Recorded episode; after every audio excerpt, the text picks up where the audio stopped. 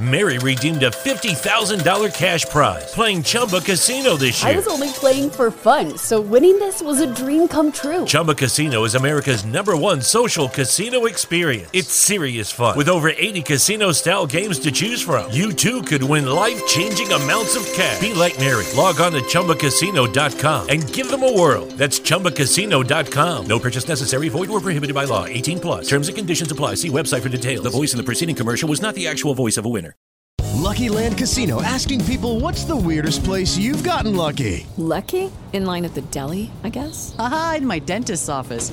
More than once, actually. Do I have to say? Yes, you do. In the car before my kids' PTA meeting. Really? Yes. Excuse me, what's the weirdest place you've gotten lucky? I never win and tell. Well, there you have it. You can get lucky anywhere playing at LuckyLandSlots.com. Play for free right now. Are you feeling lucky? No purchase necessary. Void where prohibited by law. 18 plus. Terms and conditions apply. See website for details. Today on Around the Coin, I interviewed Ivan Smirnov, the CTO and co-founder of Elude, E-L-U-D-E dot I-O. Prior to founding Elude, Ivan was a software developer at Google and led many of their projects internally around search, Google Ads, Google Assistant, Google Cloud. Ivan's a builder, problem solver, and engineer, and he is passionate about creating code based solutions for technical problems. Elude is a travel startup. They're helping people decide where to go, making travel easier. They raised about $3 million and have a really exciting product and service. So we dove into that. And then we also spun off on some tangent conversations, which I very much enjoyed. The show today is sponsored by Otter Labs. You can check out hireotter.com for more information. If you're hiring developers for your startup and looking for full time, long term, talented folks down in South America at lower rates than they are in the US, check out hireotter.com. Just about every skill set available, every talent level, you name it, it is available. So without further ado, I bring you Ivan Smirnov.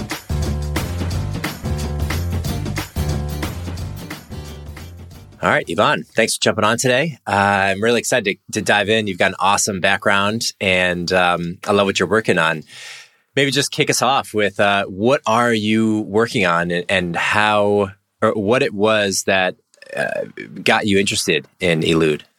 Absolutely. And thanks so much for having me. It's such an honor to be here. So my name is Ivan and I'm the co-founder and CTO of Elude, and I'm responsible for building up the entire technical organization and structure. And the idea behind Elude is to make travel as effortless as possible. Uh, my co-founders and I really, really love travel. And oftentimes the question comes up that says, Hey, we have this weekend free. Got a thousand bucks. Where can we go?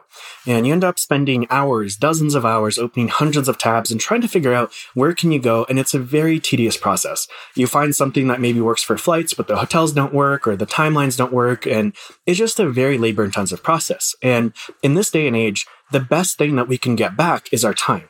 So we sat down we were thinking, what can we do to make this process easier? because we have found that when we travel, it is such a delightful way to experience the world. We have this beautiful planet with all these incredible cultures, food, experiences, and a lot of folks don't get to enjoy that fully. And they think that travel is not as accessible as it really is. So our goal behind Elude is to build a wonderful app that is very simple. We ask you, what is your budget? When are you free? And how many people are you? That's it. And what we do on the back end is we figure out amazing itineraries that we can send you to. Hmm. And what do you do? So if I give you, you know, I have a $2,000 budget, I have one week at this time and one other person, how do you parse the world? Because I, I feel just this onslaught of data is overwhelming even to think about. How, how do you manage that technically or operationally? that is such a fantastic question. And you're hitting the nail on the head. This is what makes Elude so unique because every single other travel provider out there is a one to one booking. You know where you are and you know where you want to go. And the question is, is how would you like to specifically get there? And this is the challenge that we ultimately had to solve is how do we do a one to many search? Because it is impractical and infeasible to do a search for every single city out there.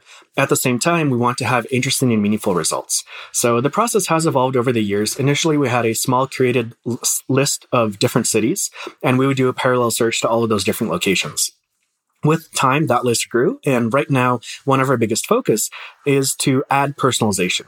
So in the onboarding in the application, we ask you, are you a city person? Are you a nature person? How important is connectivity for you? And our goal is to utilize that information to pre-filter the list of potential destinations and only search across those filtering across the budget.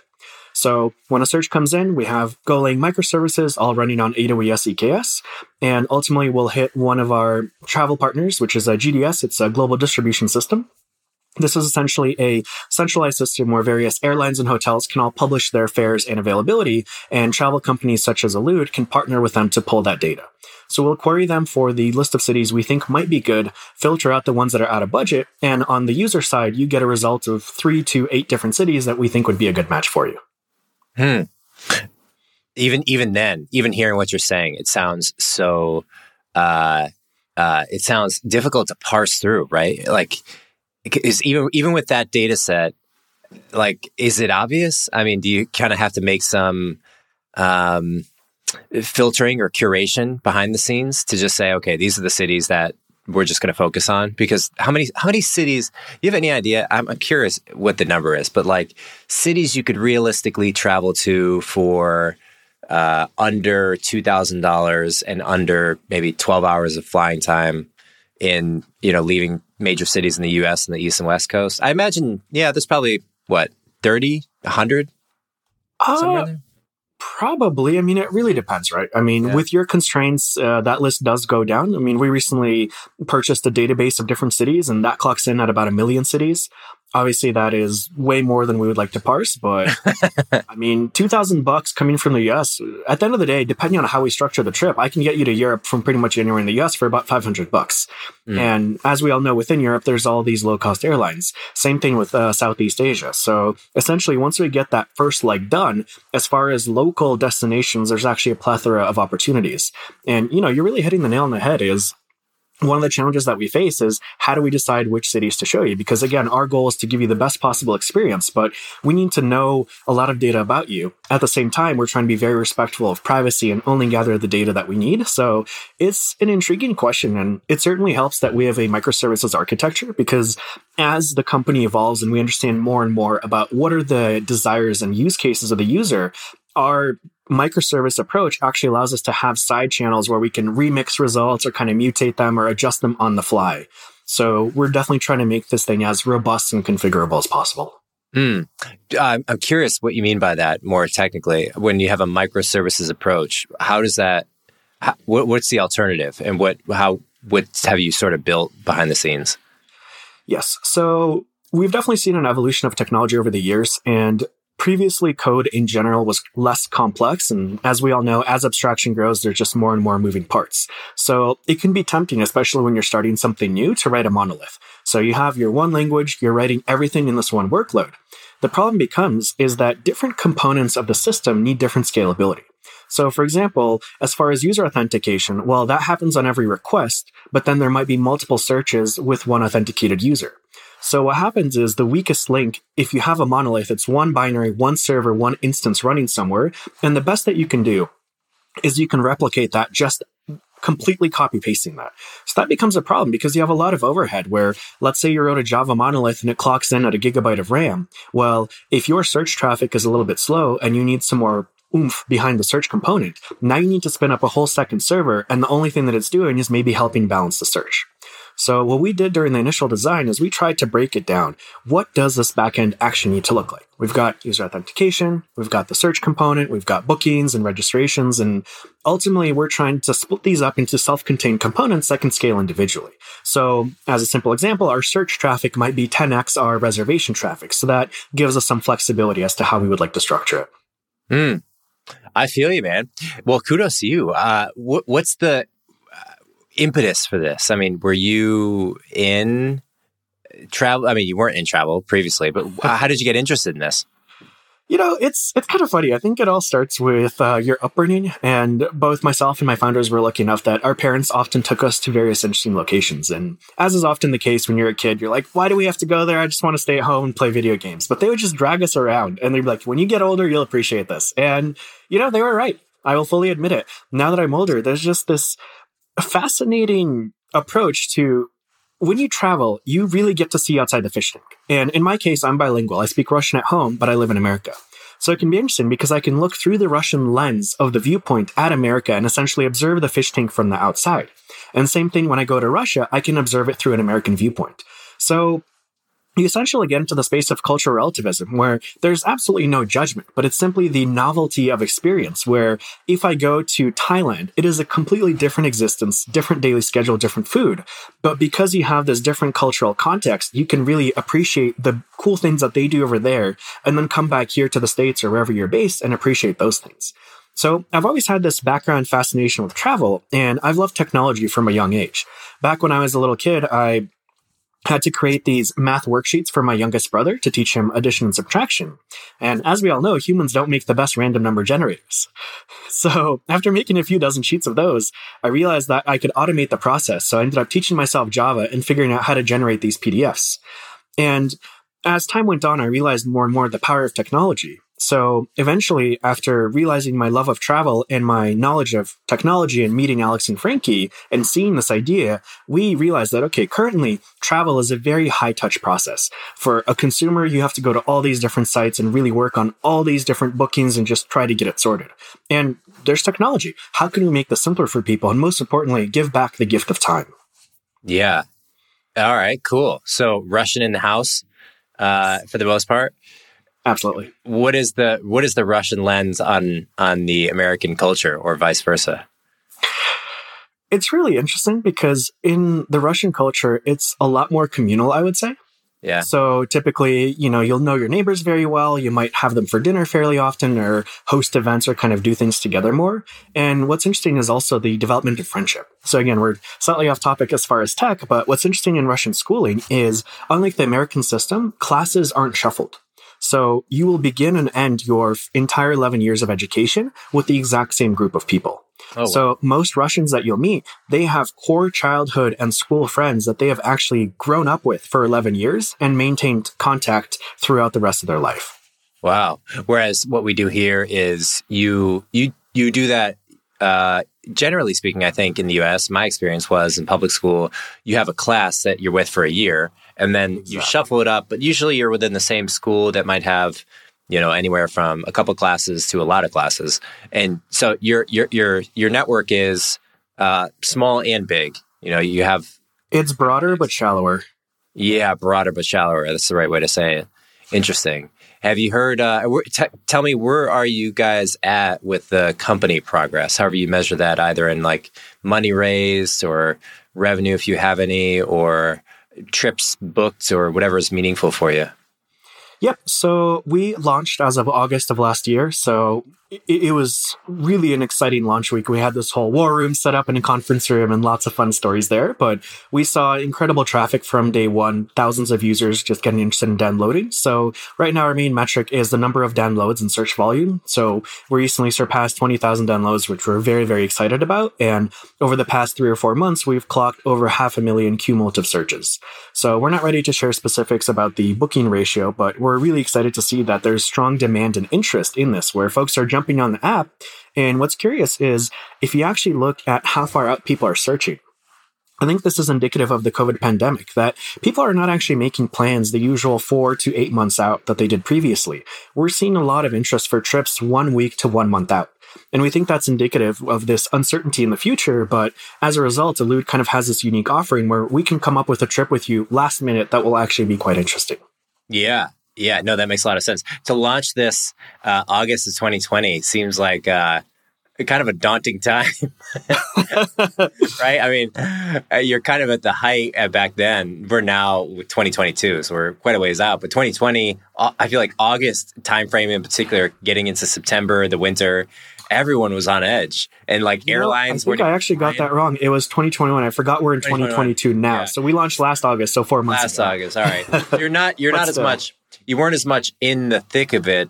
You know, by 2021, late at the end of last year, people are getting back to their normal life, and it but it but it varies tremendously based on what city or state they're in.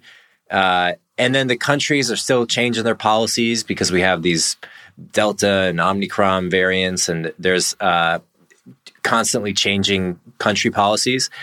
Has that affected the airline industry or the travel industry in non-obvious ways other than just putting an enormous strain on and limitation on the people actually traveling? You know, it's actually kind of surprising. I was reading the economic report recently for inflation stats, and I found that airline prices actually haven't changed that much over the past year. Hmm. And what we do is we actually track the metrics of TSA throughput per day. And at the time of our launch uh, four or five months ago, we actually saw pre pandemic levels of travel but most importantly, within the US. And you're absolutely correct. Obviously, flights to Europe and elsewhere were severely impacted, but every flight that I've taken has been packed to the brim and the TSA throughput has been really, really high. So that's actually shaped a little bit of our strategy and kind of given us some breathing room where we have this strong US focus at the moment where when you use Elude, you'll notice that most of the cities are within the US. And while it is fully our intention to bring in international destinations, because there are these caveats around COVID and restrictions and vaccination, there's a lot of uncertainty there. So our goal right now is to kind of offer people the more easier and kind of more predictable trips to the extent of our ability. Mm. I dig that. So really, that's kind of how it is. Like international travel is low, at least international in and out of international and business travel as well. Like pleasure, surprisingly, is quite high. Like I mean, Christmas and Thanksgiving were absolutely slammed, as you probably saw in the news. Yeah, yeah. Huh? Uh, do you think that's a ninety percent? Are we basically at completely, you know, uh, parity levels where we were prior to if you uh, check the stats, we're actually at parity and we've surpassed it, which is quite surprising, but yeah. we're actually there which is yeah, it's so fascinating. Uh, and have you guys raised money, or is it? Yeah. We have. So we closed our seed round uh, last year around October. So we raised about I think three million dollars, and mm-hmm. right now we have a lot of fun runway. So it's certainly nice to have budget to expand out both to vendors and partner with various providers. So it really gives us the much needed fuel to get the next step of evolution for Elude to make it really an ironclad product that people will love and use. Yeah, yeah, and, and the travel sector is so fascinating. Um, I mean, you're you're a year into it, not even a year into it. Well, a little over a year, depending on when you hmm. started launch. Well, as far as launch, yeah. Um, and I find that the travel sector for startups is one of the areas that uh, is it's what's the way to describe it? Like investors will kind of label it as a uh, a graveyard for other startups. Not to imply that it's impossible to mm-hmm. innovate, but that it is really challenging. And a lot of like really notable companies. I think of even um, uh, Hipmunk, Tripmunk, Hipmunk, the travel search engine that was competing with Kayak. They were an awesome product. And, you know, they were like, yeah, we're never going to put ads on. They slowly added ads and then they ended up selling. And I don't think it was a big venture win, but it, uh, it felt like, oh man, why is it so difficult? Is it just the, is there regulations behind the scenes that make it hard? Is, is it just the incumbents in the space are, I don't know, so difficult to work with? Or what do you think the main ingredients for the challenges are? That's a great question. I mean, you're absolutely correct. The regulatory aspect is insane. And in this case, huge shout out to my CEO, Alex, because the lift on the bureaucratic paperwork is incredible. So in order to even interface with the GDS, you have to have an ARC number, which is the airline reporting kind of commission. So you have to have registration with them that we can actually ticket airlines. And when we do a sale, we batch these reports and send them over. Same thing that if we sell to consumers, we actually have to be a Department of Transportation certified travel agency. So legally, we're actually on the same footing as Kayak and Expedia. So both from a legal perspective, there's a lot of compliance and difficulty. And, you know, similar to banking and healthcare, there's a lot of technological crust because you know, there are systems where there's literally people calling each other over the phone to put in some orders on the back end. So there might be an API in the front, but their response time is four hours because someone has to push some papers. So that's really a big challenge that we faced is, you know, we're incredibly thankful for the partners that we work with. At the same time, their solutions are probably from the 80s and 90s as far as the offerings that they have. And we're building a company in the 2020s. So even on an API interaction level, they cannot support the throughput that we are attempting to have. Their data structures are not what we would expect. So it's actually quite challenging to take the responses that they send us and process them and munch them to something that is actually meaningfully used within our own infrastructure. And that's just a surface level example, but there's so much intriguing complexity. It's certainly a very exciting space, right? Like you know, when you do a reservation, you have to collect users' information to make sure it's TSA compliant for security purposes. And then you have to make sure there's no fraud. So you kind of get the delightful combination of like fraud risk and challenge with technological stuff. And at the end of the day, you're working with travel, which is such a personal and valuable thing. A lot of folks, they may take only a vacation once every two, three years. So it's imperative that we get it right in order to respect our users. Yeah, yeah. Uh, so you have to register to be a travel agent with the Department of Transportation. Is that right?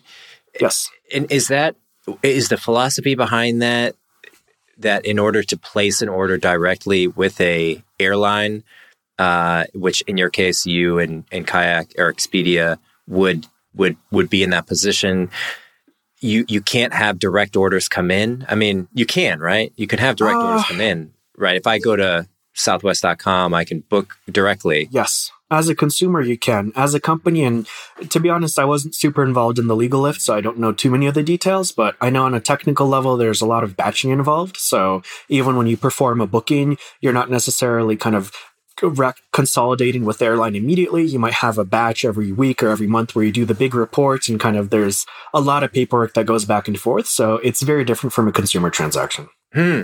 So when somebody submits on Kayak or through you guys, you'll batch them, meaning the the actual reservation isn't isn't set at the time? Uh, it's, kind of like uh, there's a slight delay. So you'll notice this with you know Southwest or United or whoever you book with directly. You typically get a confirmation of the purchase, and then usually maybe 15, 20 minutes later, you get your preliminary ticket number. So they do guarantee that, and you know we do the same. Like you, if you get an email from us with a ticket number, that is a live ticket. It will work. But on the back end, as far as payments and consolidation with the airlines, that might happen a little bit later. So it's more of an administrative processing, similar to a bank, right? With their yeah. ACH delays, you know, you can do a transfer, but the actual settlement happens a few days later. So right. we're kind of in a similar situation. Right, which isn't necessarily a bad thing from a consumer's perspective. It's pretty indifferent. Oh yeah, I mean their their ticket is safe, so there's no no problems there. Yeah. Do you feel like there's anything in the on the regulatory side or the way things technically are structured that it's um it's it's in, unstable, where it's, it's just operating on some old, uh, old uh, paradigm, and it's just not serving the people anymore? Uh, that's a great question. I wouldn't say I would go that far. I mean, it certainly works. It's just not the fastest or most intuitive. And again, because essentially the technology that we see today is effectively an evolution of the travel agents of old that would call the airline desk and they would have their printed out sheets where they would make reservations and read them back the ticket number. So that paradigm was kept when it was translated into the modern technology that the folks have. And it's interesting because we're seeing demand from consumers for this budget search, budget first search, or, you know, hypothetically a region first search or maybe beach first search or whatever it may be. So the current systems aren't actually built for these open-ended searches and there's really no space for personalization. So that's kind of where elude and probably other companies come in as we try to understand what do folks actually want and help guide them. But on a booking level if you're booking with an airline they have no idea if you're going to visit the beach or the mountains so there's really not much they can offer to you to really tailor or curate that experience for you. Mm. and so because elude would know where people want to go the beach or the mountains um, when you say tailor the experience, I assume you don't mean throw me a page to book a rental car because that's the like the, the, the I always wonder. We want to avoid that. well, here's the here's the question: Why, whenever I go to kayak, I feel maybe it's just me, but I think of kayak as a mm. place where you book flights, and and I have to believe other people do as well because they they uh, mm-hmm. seem to be a leader in that space. So I go there to book a flight, and great experience. But as soon as I land on the site, they they're like, hey, you want to rent a car? And it's always rent a car or book a hotel before the flight. Is that because the margins on the flights are so small that the business models are set up to make money on other products? Is that generally the way things are structured?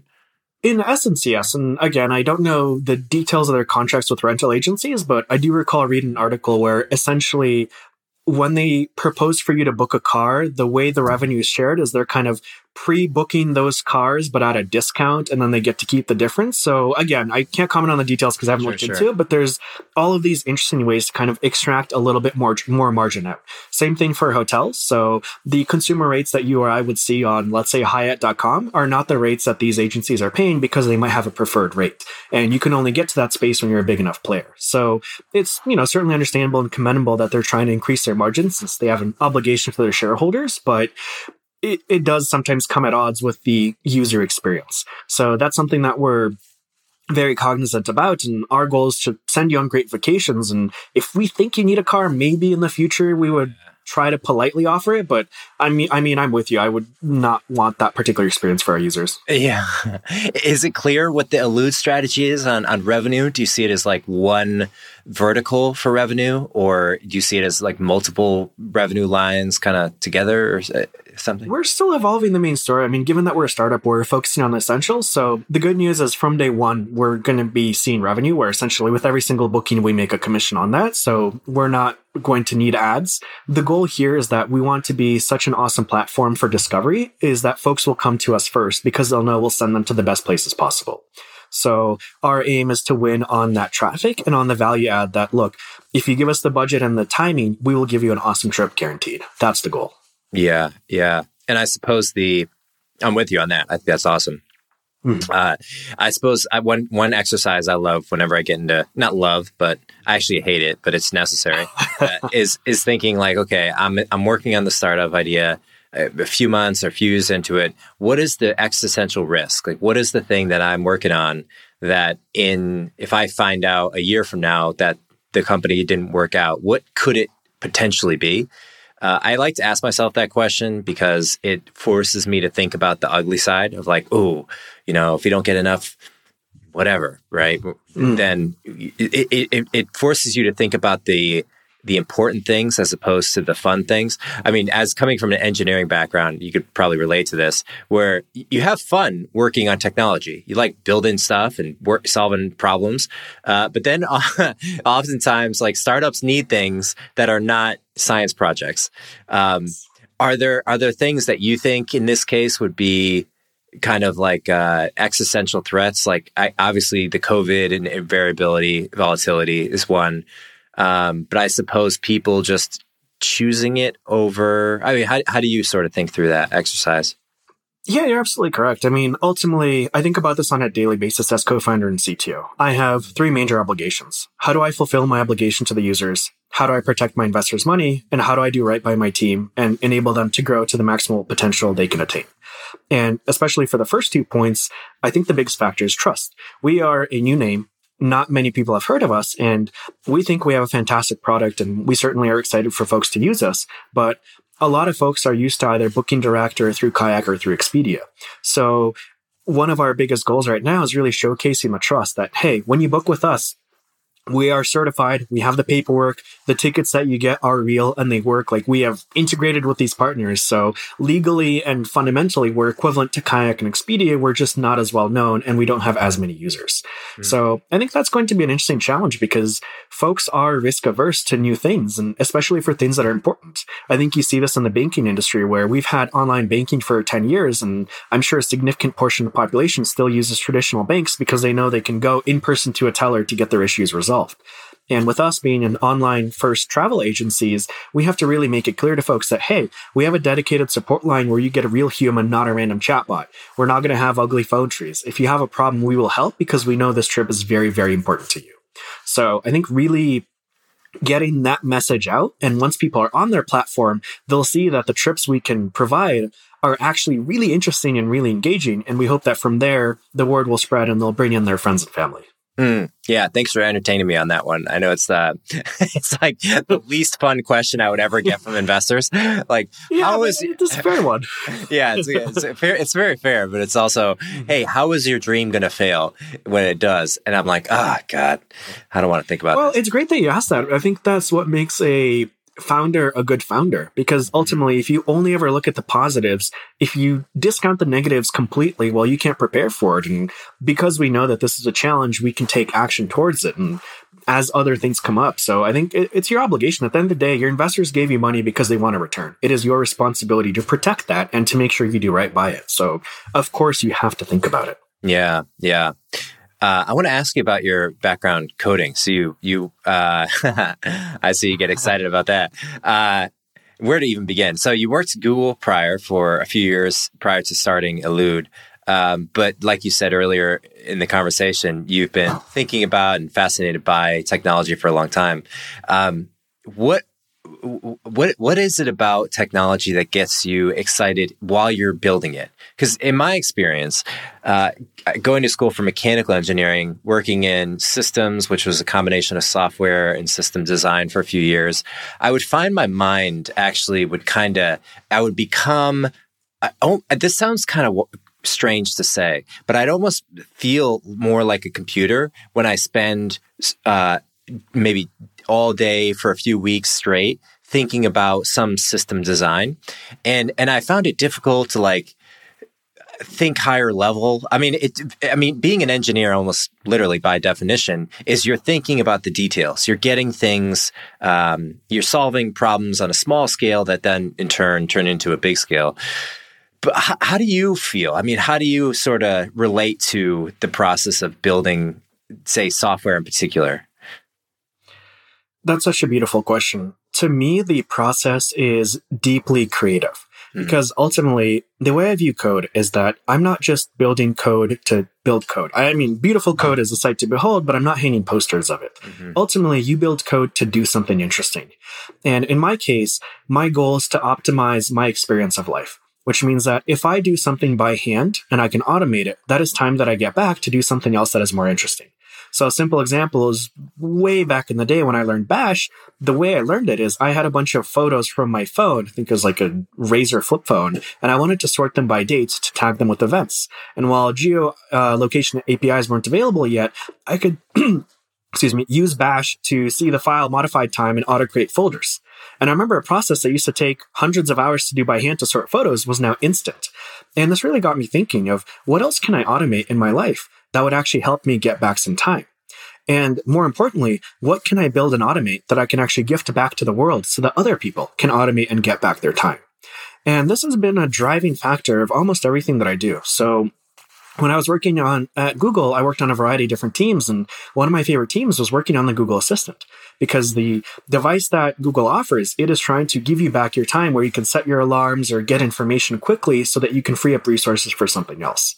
And it's just, it's it's exciting it's fascinating but to your point it's really interesting because when you code for a while you really do start to think like a computer and you view it as your own world and it's funny because occasionally I actually view my body as inputs and outputs, where if I'm coding, I, there have been multiple times where I just forget to eat for a weekend because I wake up, I code for 18 hours, I pass out, I wake up and I code for 18 hours. So at some point, the question becomes like, okay, what are the minimum number of calories I need to sustain that are the most efficient as far as true time so I can maximize my coding? And Soylent. Soylent, yes, I'm guilty. I definitely have Soylent in my closet. yeah, yeah. But it's interesting because you get in that mindset and I, I, assume it's similar for you. You, I, I, actually need about 15, 20 minutes after a hard day of coding to kind of return to humanity in a sense mm. where it's like, okay, I'm back in this world that is physical and I need food and I have friends and I need to go see sunlight. So mm-hmm. it's interesting how you can get sucked into this vortex of creativity, but the sublime feeling of creation that you get when you build something big and it works, because as we both know, computer science is binary. It either works or it doesn't, and it's only your fault. You have no one else to blame. Yeah. So it's a very sadistic, I think, uh, approach where you'll torture yourself with a bug, but when you get it right, it's the best feeling ever. Yeah, yeah, but but but I found that the the the times where I, I, there's a bug and I can't figure it out, and it just it feels like there's no progress being made for hours. It just it's a kind of torture that has always kind of pushed me away from it, from from getting really deep into it. Uh, whereas it's unlike, say, music or something where I can just keep going. You know, I, I, if you're playing piano or guitar or handpan, whatever it is, yeah, you may mess up, but there's not a an immediate like block in your face that just like n- no proceeding any further uh, until you figure this out. And you know, thank God for Stack Overflow and other sites like it yes. that people are posting answers to complex questions in, in these strange areas. But I, I don't know. I don't know if you have any reactions to that, but I always found it to be so frustrating. I don't know if you relate to it. I've done, I mean, we've all encountered it. I'm not going to claim I never have problems, but the way that I found really helps is juggling projects. So I like to have, when I'm in coding mode, two or three things that I'm working on. And I hmm. find that the subconscious background processing is incredibly valuable. So if I get stuck on something and I know I've reached a point where it's diminishing returns, I'll either take a nap, take a walk, or I'll work on something else. And very often I find that in a day or two, the answer just comes to me and I'll try it in a different way. So I think having the ability to recognize when you've been banging against the wall enough and stepping back is really, really important. And it's, it's very, very individual, both to the person and the situation, but that's a technique that has worked very well for me. Yeah. I, am curious at Google when you're working on the different teams.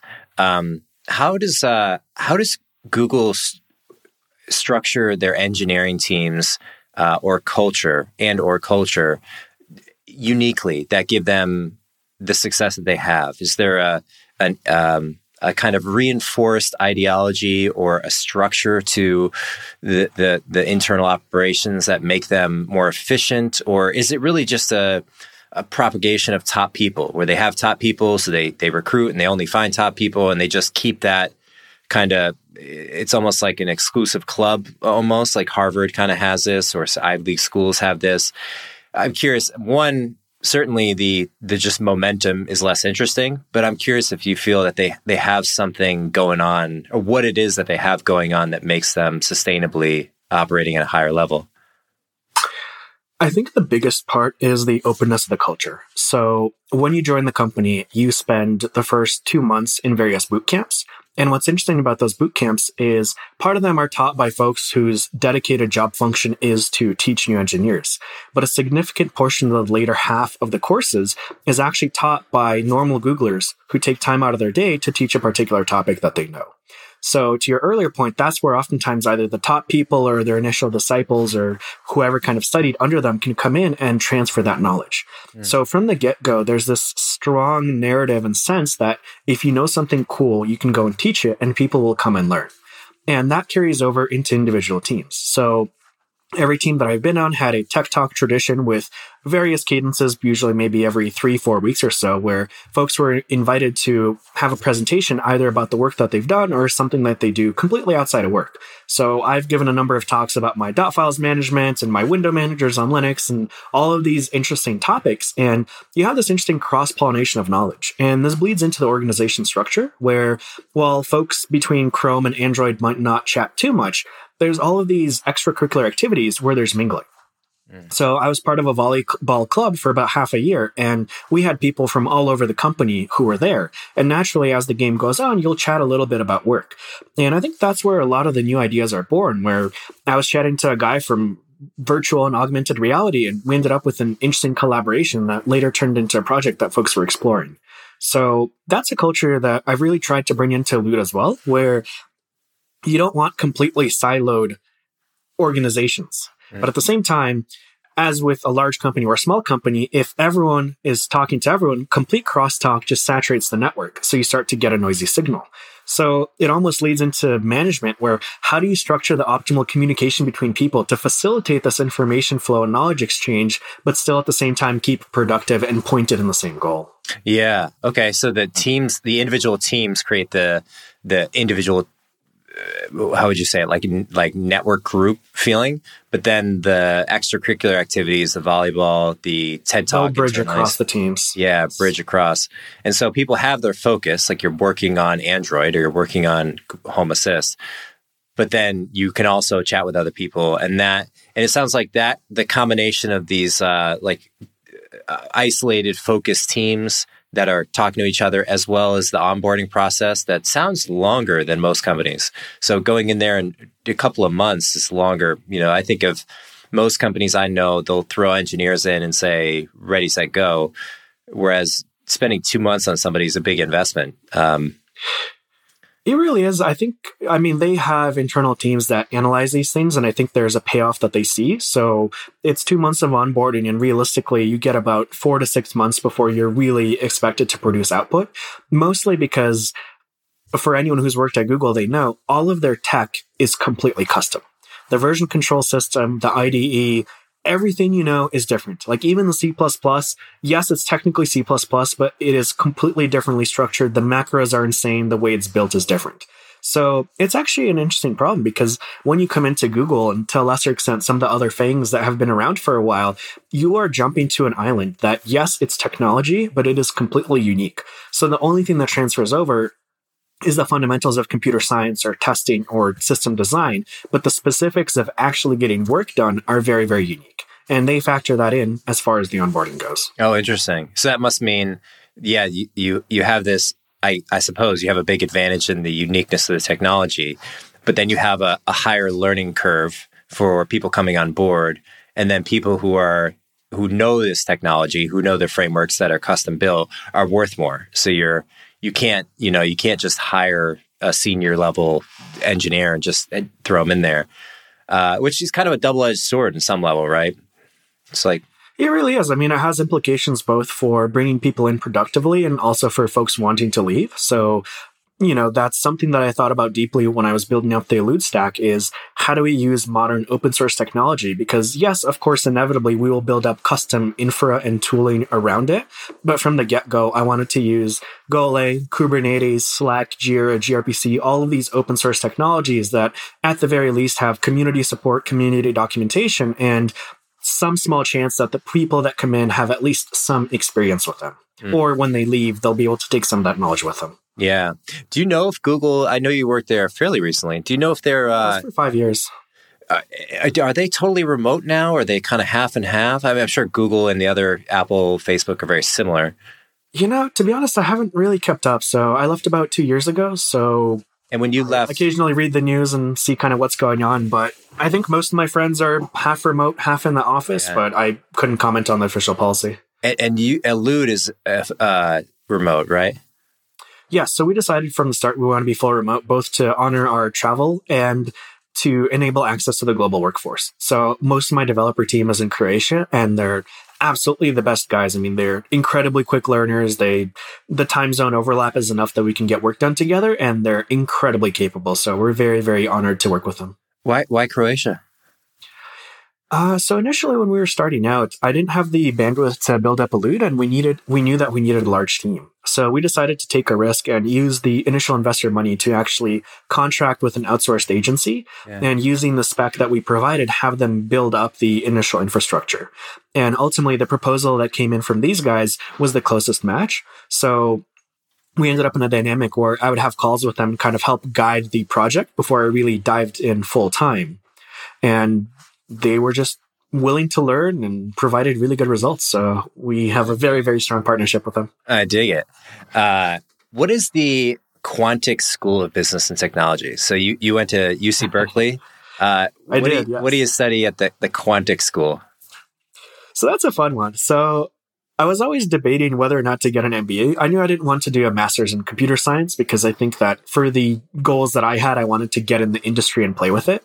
But I realized that I had a strong interest in entrepreneurship. I took some entrepreneurship classes at UC Berkeley, competed in some pitch competitions, and I knew that my technical foundations were quite strong. But from a business side, there's a lot of interesting details that unless you've done or you've been through an MBA, you haven't actually tried it out. So after some initial research, I decided to take Quantic less so for the diploma and more for the knowledge. So there were nine different modules ranging from accounting, negotiation, mergers and acquisitions, and all of these interesting components. And the whole program lasted about nine months. And what was interesting is I actually found it had unique effects on making me a better programmer and better team player at Google and these other companies that I worked at because I understood when the PM asked for something, what were the driving factors behind their decision. Same thing for management. When they had certain requests to us that didn't make sense from a technical level, if I was able to put on that lens of the MBA and look at it from a business decision or a competitor uh, landscaping decision, I understood why we were going in that direction. So that knowledge has actually served me quite well at Elude. Yeah, I bet. I bet. And what is what does Quantic mean? I, I honestly have never even heard that word before. So they're a very young online MBA. They were initially called Smartly MBA, and they recently rebranded a couple years ago, and they were getting their accreditation. So Oh, okay. They just ran a fun branding exercise. I got a survey where I just like ranked which word sounded the most MBA. I Uh-huh. guess everyone else did too, and it looks like Quantic won. oh, that's so fascinating. Yeah, the whole concept of an MBA is uh, changing, right, dramatically, because it, it used to be, it still is to some extent, a place where you go physically and make relationships with people that you end up, from what I've heard, with this I've never gotten an MBA, but feeling that it's the, more about the relationships than it is about the actual education. And, you know, you kind of need the education to justify the relationship building activities. You can't just go and, you know, sit around and do nothing. But it's like, what what is that really? Is that really the most efficient way to do it? And uh, and what does it look like when people are remote and distributed? Um, certainly, just getting together and talking, you you know, you build the relationships with people, having something to do together, right? Like working on a common project is especially nice because you see how people actually how how they work and their so to speak true colors tend to come out more when there's stressful situations. I don't know. Do you have any thoughts on education, like where where it's going? Given that the world seems so insanely connected, the entire world is coming online. I've I heard one stat: a million people a week uh, get connected to the internet, which it just blows my mind. Yeah, Yeah, no, you're you're absolutely correct, and I think it really depends what you're optimizing for. So in my case, I wanted to optimize for knowledge with the minimal investment of time and money, which is why the online course worked. But I unfortunately do not have a single relationship that grew out of my Quantic program. On the flip side, I have some friends who did the Wharton MBA or the Harvard MBA, and their networks are incredibly strong, where they have this cohort where they're all senior VPs and co-founders. So I think even in this day, despite the online connectedness, it is still tremendously valuable for the reasons that you listed to go somewhere in person to establish those connections. Mm. So uh, it really depends on optimization. I think if you have the resources and the time and you know you're going to be more business focused, it's probably worth doing. If you just want to know how to run a business, I think if you read the right books and listen to podcasts and do maybe an online MBA, knowledge wise, you're probably getting parity. So it really depends if you want to quote buy the connections or not. yeah, yeah. That's what it feels like, right? By the connections, which I don't know. That that does seem like a pretty It's a tricky one. Yeah, right. It's like, uh, why does that feel bad? Why, why does that feel kind of? I guess because some people can't afford it, and therefore they're not in the club. And if you're not in a club because you can't afford, it, it's like people didn't earn that spot. I think is probably the. Um, Uh, how would you even describe that? It's like a kind of a Well, it has socioeconomic implications, right? Right. Because at the end of the day, if you're taking a full time MBA, you're probably not working, or maybe you're working part time. So it engenders a certain amount of financial stability, or perhaps a relationship where your partner is bringing enough, enough cash to kind of support both your lifestyle and the tuition and themselves. So to your point, it's not actually accessible to everyone. And I think that's why we feel weird about it because in this day and age of connectedness and globalization, we're really focusing on equal opportunities for folks, be it college admissions or access to this knowledge. And I think that's why we're seeing these online MBAs come out that are either free or almost completely free as they're trying to bridge that gap. But to your point, I think it's definitely something that they'll need to work on to figure out how to get those connections going. I know for Quantic, we had a couple of social mixers, but realistically, who's going to fly across the country for a social mixer for an online program that you're taking for free? So it's definitely an intriguing challenge. And I don't know, maybe we should get someone from Quantic on the podcast. yeah, I'd love to hear yeah, yeah. Seriously. well, even when it comes to team building, I think you can have a really successful remote team, even at scale. You know, hundreds or thousands of people. And the people that you work with, you you're obviously, you know, just like you and I talking, you can you can share ideas just as fast as you can in person. Uh, you can see people just as well. And I, I'm fast forward right five years and the metaverse and you throw on your like your headset and you and I are, are are visually looking at each other in the same room and I think you have to you have to visualize this as being indistinguishable from how I how I'm looking out at through my eyes now and so with that level of reality it's then it's then apparent that you can work remote you can be together remotely uh, without any I mean travel necessary. Uh, not to say there won't be travel, but in the specific instance of talking to people in work, it it feels like we're we're moving to a point where the in person get together are it's kind of converging at zero where it's right? I mean tell me if you disagree with this but the i would slightly disagree. So i think for a working relationship video generally works especially you know video because we can see each other's emotions. We you and i are both well lit with great lighting so we can engage our fusiform face region in the brain and like read each other's emotions so the connection is there. That said i know that personally i found tremendous value in doing walk and talks where I'm with a person and we're walking somewhere and we're having a conversation while seeing something else. And if you take a look at it from the neural perspective, you know, we have our neural nets in the brain. And by having new stimulus in the form of either locomotion or new things that my eyeballs are looking at, that jiggles my neurons enough to have new ideas. Mm. Same thing for casual conversations. So I remember I flew to Los Angeles for a business trip to meet up with my co-founders and the conversations I had in the car during the three hour commute through LA downtown were actually almost more valuable than the kind of brainstorming in front of the whiteboard. Yeah. So yes, from a business knowledge transfer perspective, it's there, but I think for a genuine personal connection, like doing things together that are not targeted specifically for team building, I think still have tremendous value. Yeah, that's an interesting perspective about moving, locomotion.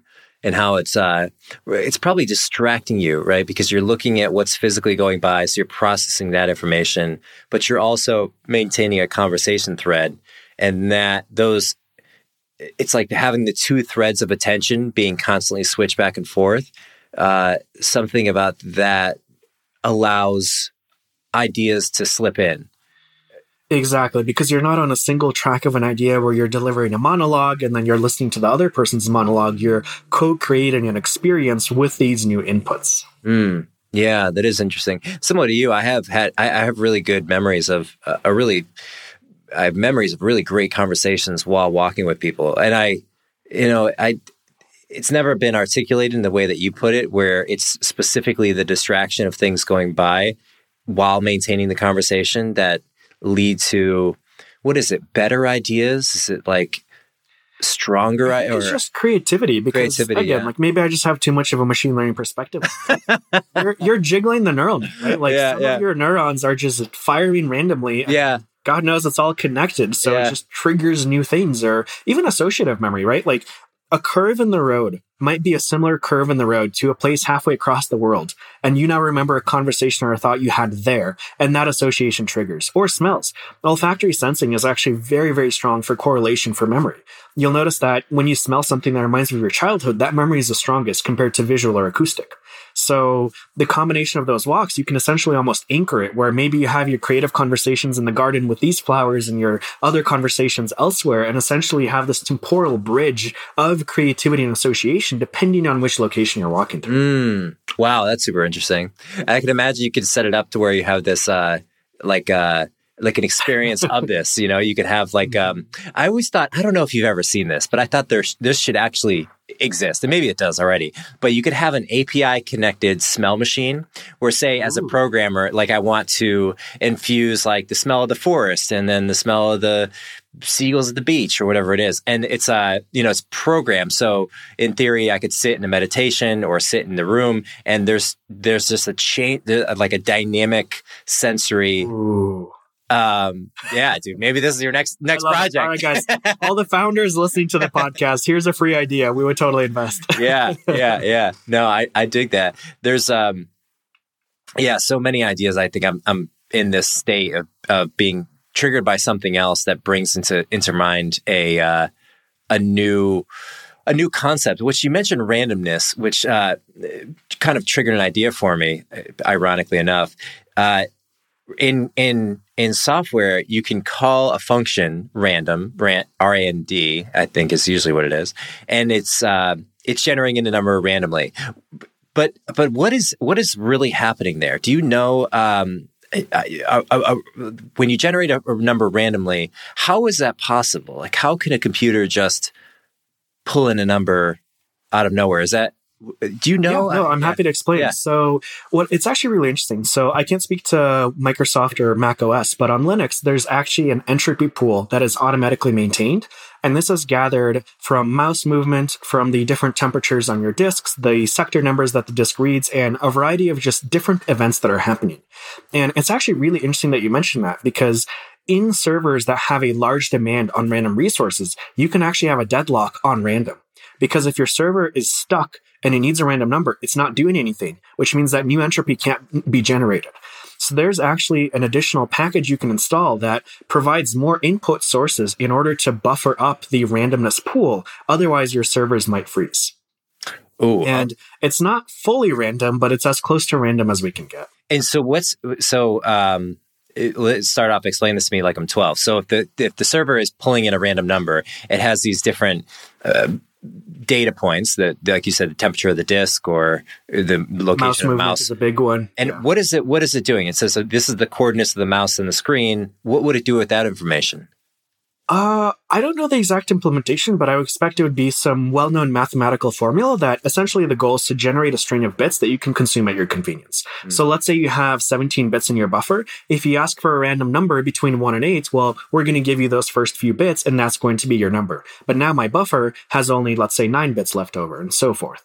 So what happens is if you ask for more and more random numbers or larger random numbers, that buffer gets eaten up and the server's just trying to refill it as fast as possible. Oh, I see. So I don't want to type it up since my mechanical keyboard is very loud, but yeah. there's actually a command you can use to check your current random pool value and kind of see how much randomness do you have on your machine. That's so interesting. It's so interesting because so it's not it's not technically random because the idea of, of something random seems like like almost from a I mean, true randomness is mathematically impossible. Right, is that right? Okay, that's what I was getting to. It is mathematically impossible. Yeah.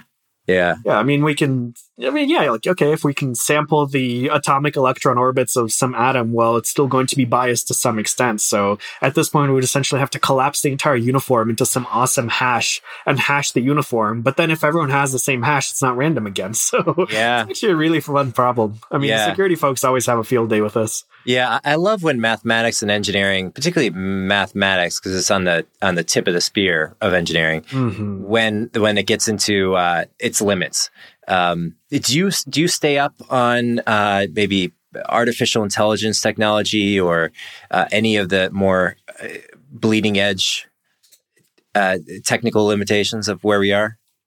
Uh, to some extent. So I read the OpenAI papers when they come out and I try to keep a pulse on it. I think AI is kind of in this interesting field where a lot of the optimists keep saying that we're five or 10 years out from generalized AI and five or 10 years pass and we're not there yet. So there's a lot of skepticism.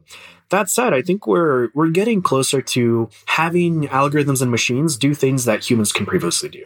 Image recognition is a classic example. Speech transcription, word to text uh, synthesis has obviously come a long way.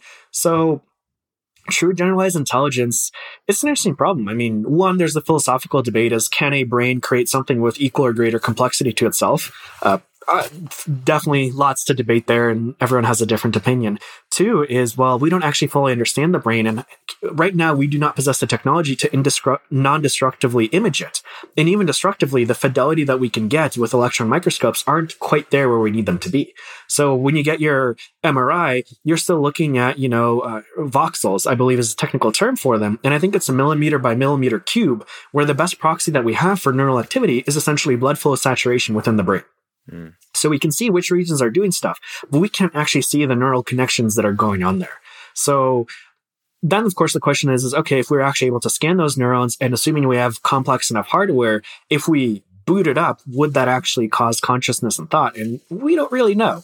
So I think there's a lot of interesting questions. I think given the advances in GPU architecture, Google's TPUs and AI in general, maybe by the 2030s 2045 we'll see something but it's hard to say. It my my intuition uh, and and this is kind of gathered from reading a lot and listening a lot and and contemplating is that we're we're thinking about this kind of inversely to the to the reality of it where I, I don't think the solution is going to come from the outside in by looking at the brain. We're going to like spin up the hard drive and then there's going to be consciousness online it, it feels more like the other way around where it would be consciousness first and then the brain is the the reality of what's observed by it and you know this is kind of where philosophers or modern day philosophers like to spend time is thinking about the, the mind body problem or challenge or Mhm. dilemma. And it, it does seem like the Western approach of going out, out to in, you know, we look at uh, cognitive science, neural, neuroscience, we're, we're studying the brain, we're studying it from what can I observe?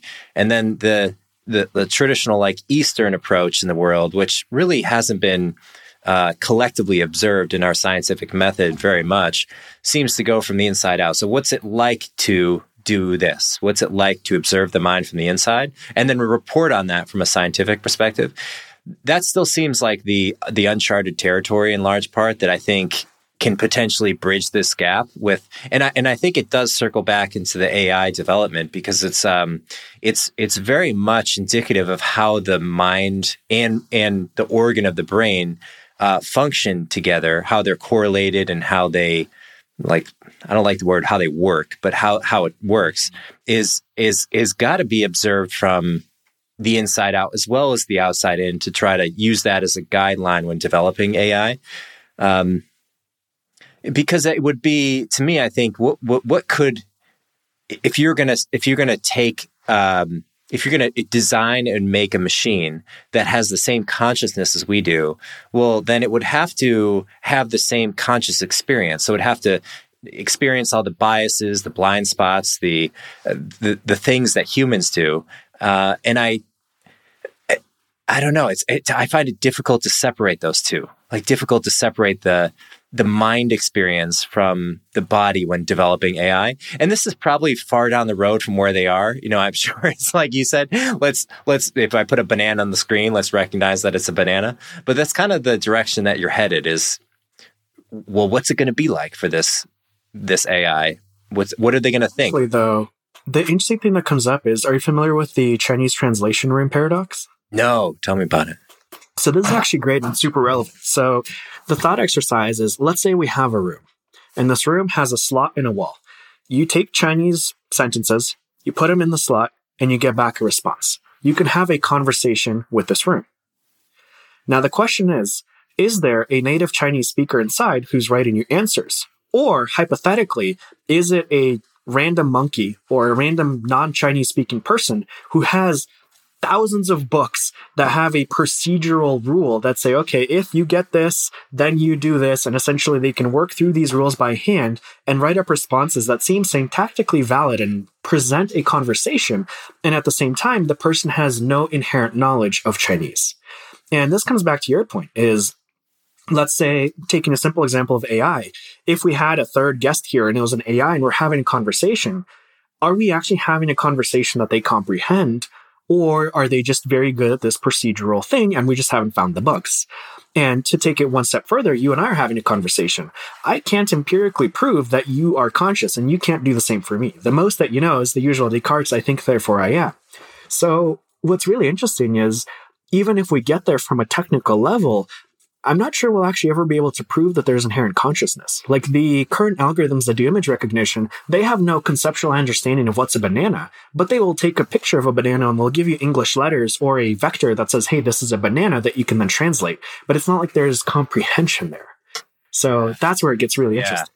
Yeah, yeah. I, I, I resonate with you on, on both those points. One, you can't prove that any anyone is conscious other than yourself. I mean, really, that's I, I think it's. Uh, I think I feel pretty confident saying that that's the reality, at least as I perceive it. I, there, I'm always open to the the possibility that there's some experience or some reality that other people have that I, I'm just not at yet. And but it's it seems like that's kind of the the definition is that it can't be we can't just merge these together. Uh, maybe that's true. You know, maybe I, have often thought that the way we interact with all the other life in the universe, which you throw out the numbers of planets and stars out there, and it's like, no fucking way. There's billions of trillions of stars. How is that possible? And it just seems mind boggling. Yeah, it's so mind boggling that I'm like, well, okay, there's likely got to be, there just has to be other life out there. Are we going to fly on rockets, burning gas across the whole thing to physically get together? And so we can, you know, wave to each other? And. It's, yeah, maybe, I, you know, probably at some level, but it also seems like there's got to be way more advanced methods of communication, and that maybe it's like maybe it's through this this discovery pattern that the that humans are kind of going through with AI that like links us up almost like you know you have your phone sitting here and this is just linked up with your phone and i can make your phone vibrate and talk that that's literally magic to somebody a couple hundred years ago And as soon as you present the idea of like, oh yeah, our minds through technology are linked in a way that we can communicate with other life and other galaxies, it's like, yeah, that sounds crazy today, but I'm it feels just as crazy relatively as the iPhone does a few hundred years ago. So that's kind of a that gets me excited. I mean, if, if nothing else, there's not scientific evidence. I mean, we can't observe that we've done it yet because we obviously haven't. But it is an exciting destiny, right? I, I, oh, absolutely. And I mean, just speculating wildly, right? If you take the concept of quantum entanglement, I, I again, I'm not strong in quantum mechanics, but if every atom in my brain is quantumly entangled with something else elsewhere, well, does that mean that there's kind of a shadow brain somewhere else in the universe? Or does it mean that all of my entangled pairs of my neurons are scattered through the universe and the same for yours? And maybe if we find those other ends, maybe we could do something with them and essentially recreate you, but halfway across the galaxy. Uh, Again, wild speculation, but just fun to think about. Yeah, yeah, it is. It is fun to think about because at some point, this is how it works, right? It goes from it goes from a it goes from an idea that you can articulate, and I can say, oh, that makes sense. To you create a story about it. To the story becomes you call this a science fiction novel and maybe a movie, and then that gives direction to the engineers to say, let's go, let's go try to build this crazy thing. We now have all the tools in place, and then it they they kind of then it's like, oh my god, we're going to build a rocket and go to the moon, like, and then now and then that just becomes the way it is, and then the next thing happens, and it's like that is the evolution of freaking consciousness and on the planet, and that's uh Yeah, absolutely. yeah. Well, I love the the course we just we just charted here. Uh, Yeah, definitely lots of yeah. fun. Well, you know, no no limit to travel, right? And when I think of Elude, I I I, I really think about the the long term vision of it, which you know really with travel hopefully becoming much more accessible. I don't know if you have strong thoughts on what SpaceX is doing, but I've I've seen their kind of commercial of having interplanetary transportation from LA to Tokyo in 40 minutes. It's like if, if those if that kind of transportation becomes reality just like the airplane does, then all of a sudden, you know, it's like why not go to you know Tibet LA this weekend? Yeah, Tokyo right, right. breakfast. And and if it's sustainable, you know, we're using liquid oxygen or whatever it is that we can then, you know, not destroy the environment from. Um, that's pretty that's pretty exciting. Then you just punch it in. You know that the day that we can book you a SpaceX ticket, I'll Yeah, yeah, that's going to be a fun one. yeah, yeah. You, you know they're going to have the best API to work with, I'm sure. Oh, they will. Yeah, I have no doubt. Cool. and uh, are you active on social media? Do you write or speak or do any tweeting? Yeah, so I run two blogs. One is Ivans.io, so I-V-A-N-S.io. Another one is kind of more of a long form blog where I showcase. So it's blog.ivanSmirnov dot name, N-A-M-E. And I'm trying to get better about publishing there often and Twitter, not so much, but as, as I get more questions, I try to keep my blogs as an FAQ on my life. So I'll try to publish various fun insights there. Awesome, awesome. Well, thank you so much today for the time. I really enjoyed diving in with you. Congrats on all the progress. I, I wish you nothing but the best, Evan. Thank you very much. It was so fun to be here as a guest, and I really loved the different aspects of conversation. that we touched, so it was a pure joy. Thank you. All right, buddy. Take care. Thank you for listening to Around the Coin. If you enjoyed the show today, consider giving us a quick review wherever you listen to podcasts. Tweet about it or text it to a friend. We really appreciate all the support and growing that we can.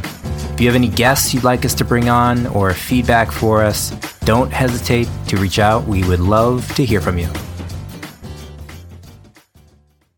Listen, there's a reason the ultra wealthy have been investing in fine wine for centuries. Historically stable returns and a lack of volatility make it stand out compared to traditional assets, especially during a downturn. But now you can invest alongside with them with Vint. Vint is an SEC qualified investment platform that offers shares of the most sought after wines in the world. So join the thousands of investors diversifying with fine wine and spirits. Learn more at vint.co. For full investment disclosure information and more, visit vint.co. With the Lucky Land slots, you can get lucky just about anywhere. This is your captain speaking. Uh, we've got clear runway and the weather's fine, but we're just going to circle up here a while and uh, get lucky. No, no, nothing like that. It's just these cash prizes add up quick. So I suggest you sit back, keep your tray table upright, and start getting lucky. Play for free at LuckyLandSlots.com. Are you feeling lucky? No purchase necessary. Void where prohibited by law. 18 plus terms and conditions apply. See website for details.